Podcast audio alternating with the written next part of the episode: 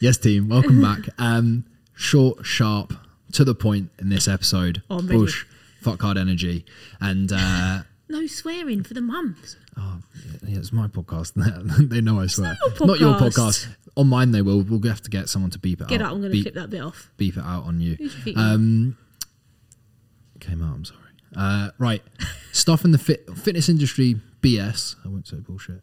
BS or stuff you're just really against. Like, why is this even? Bullshit. Yeah. Slimming world. Fucking hate it. Why? Why? No food is a sin. Do you see the one the other day? And it was like when you eat a banana mashed up, it's five sins. But if you eat a banana whole, it's no sins. You mash it up in your mouth to eat it. So if you eat mashed up fruit, so if you had a smoothie, five sins. If you eat fruit, fruit without being mashed up, no sins. That is categorically horrific.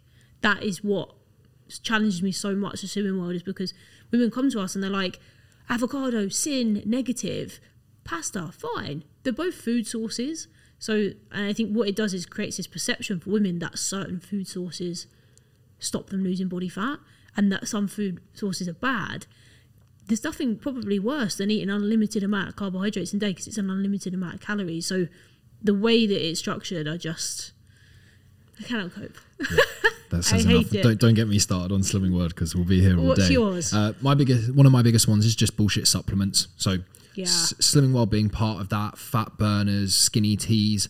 Like, let's be realistic here. If it sounds too good to be true, it probably is. If it was that good, we'd use it. Yeah, everyone, everyone would use it. But also, the other side of it is that literally taking that stuff, the caffeine, or most of them are just filled with caffeine or laxatives. And the reason you've lost weight is because you've just shit yourself. Yeah. Or your your heart rate's going through the roof. Some of them are packed with so much caffeine that I know people who have had anxiety attacks off them. I know people who have had heart attacks off these things.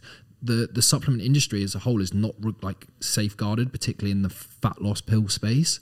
So you by you taking that you're just wanting to take a shortcut rather than do things the proper way you're thinking by taking that supplement it's just going to solve all of your problems and imagine you had a broken arm and you just put a plaster on it it's not going to fix anything and you're definitely not going to maintain your results okay do it right do it once never have to do it again stop looking for shortcuts and stop wasting your money on bullshit quite frankly Yeah, like it. Like it, love it. Oh, my mind's gone blank now. No, fat burning workouts. Don't like it. Don't like it. it's it. just buzzword it's just marketing yeah, it's just all it marketing, but it, it's out there so much, and it, what it does is creates this expectation that the more calories you burn on your Apple Watch in a workout, the better it is, and the higher you get your heart rate, the better it is, and it's so much bullshit because one, most of those workouts you're not building any muscle, so women want to get lean and toned. But you're not doing the right workouts to do that. And second is your heart rate is so high that you are so hungry you end up eating double the food that you would have if you did a lower intensity workout. So I think fat burning workouts for me, I had a client message me the other day. She was like, I saw this program for running, it was fat burning running. Can I have that instead of mine? And I'm like, no no. and here's why and here's why. Yeah, and it's it's really thinking that specific things, you know, fat burning zone. You know, it, it's really just about understanding what is it the outcome that you want, but that's obviously not understood Yeah. all of the time. that, that really linked into something I was going to say, and it comes down to like people portraying something as a certain way just to get you to buy it. Yeah. And I actually hate the word toning. Oh, I, do- hate it. I hate it with a passion. Toning is literally a buzzword, particularly f- getting females to buy a product because toning doesn't exist.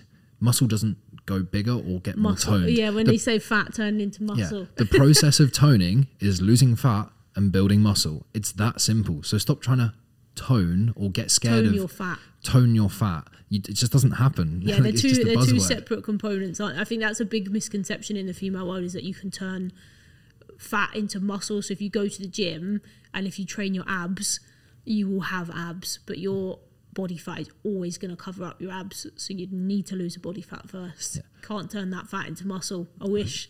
yeah, if only that would be the dream. Now, I might get in trouble for saying this one, but I'm going to say it anyway. I hate the body confidence thing that's come up, coming up in the fitness industry yeah, at the I, moment. I really struggle with that. I find I find that hard. I find yeah, I find that hard. I think from I was talking to someone uh, I doing a podcast with Sophie May the other day, and I've got endometriosis, so I get really bad stomach pains, don't I? Like cute Yeah. little belly, and I think for a lot of people, like people that maybe have uh, medical conditions or illnesses that actually make them like that, understand how normal it's not. I think that's Yeah. Yeah. One thing for me, I I think I think it's a trend in people that were a certain way and their bodies changed and now they're trying to justify why they're not that way anymore. I think that's the biggest challenge thing about it. Yeah, I think it, it's such a touchy topic, and I don't want anyone to take it the wrong way. But I think there's all for being confident in how you look and liking where you are, feeling proud of yourself. But that should not be at the point of like, I'm celebrating body confidence. I'm celebrating how I feel when I'm actually in a really fucking unhealthy position physically, Yeah. chemically. Your actual physiolog- physiology is unhealthy Yeah. you should not be celebrating that. If you're critically fucking obese, you shouldn't be celebrating body confidence, love your confidence, because it's just, in my eyes, it's promoting a really bad um, picture to especially kids coming up when we've probably got one of, we're in the worst stage ever of childhood obesity. I think it paints a, a bit of a hard picture for those who do want to make a change as well. I've had a lot of people coming to me and they're like, I know that I should appreciate my body as that is. And I say, well, just because you want to lose body fat, it's not totally aesthetic. You holding too much body fat, you not exercising, not doing steps, not drinking enough water, it's actually health damaging for you. So you may have an aesthetic outcome at the end of it, but also the position you're in is not the healthiest that you could be. So aesthetically, yeah, of course we look in most eyes better when we lose body fat, but also when you lose that body fat and you are healthy, you are active, you do more, you eat better. Because when you start tracking your food, you start losing weight, you start thinking about the food you can eat, eat more veg or more fruit. So the outcome result of it is really positive, and there's nothing wrong with having an aesthetic goal.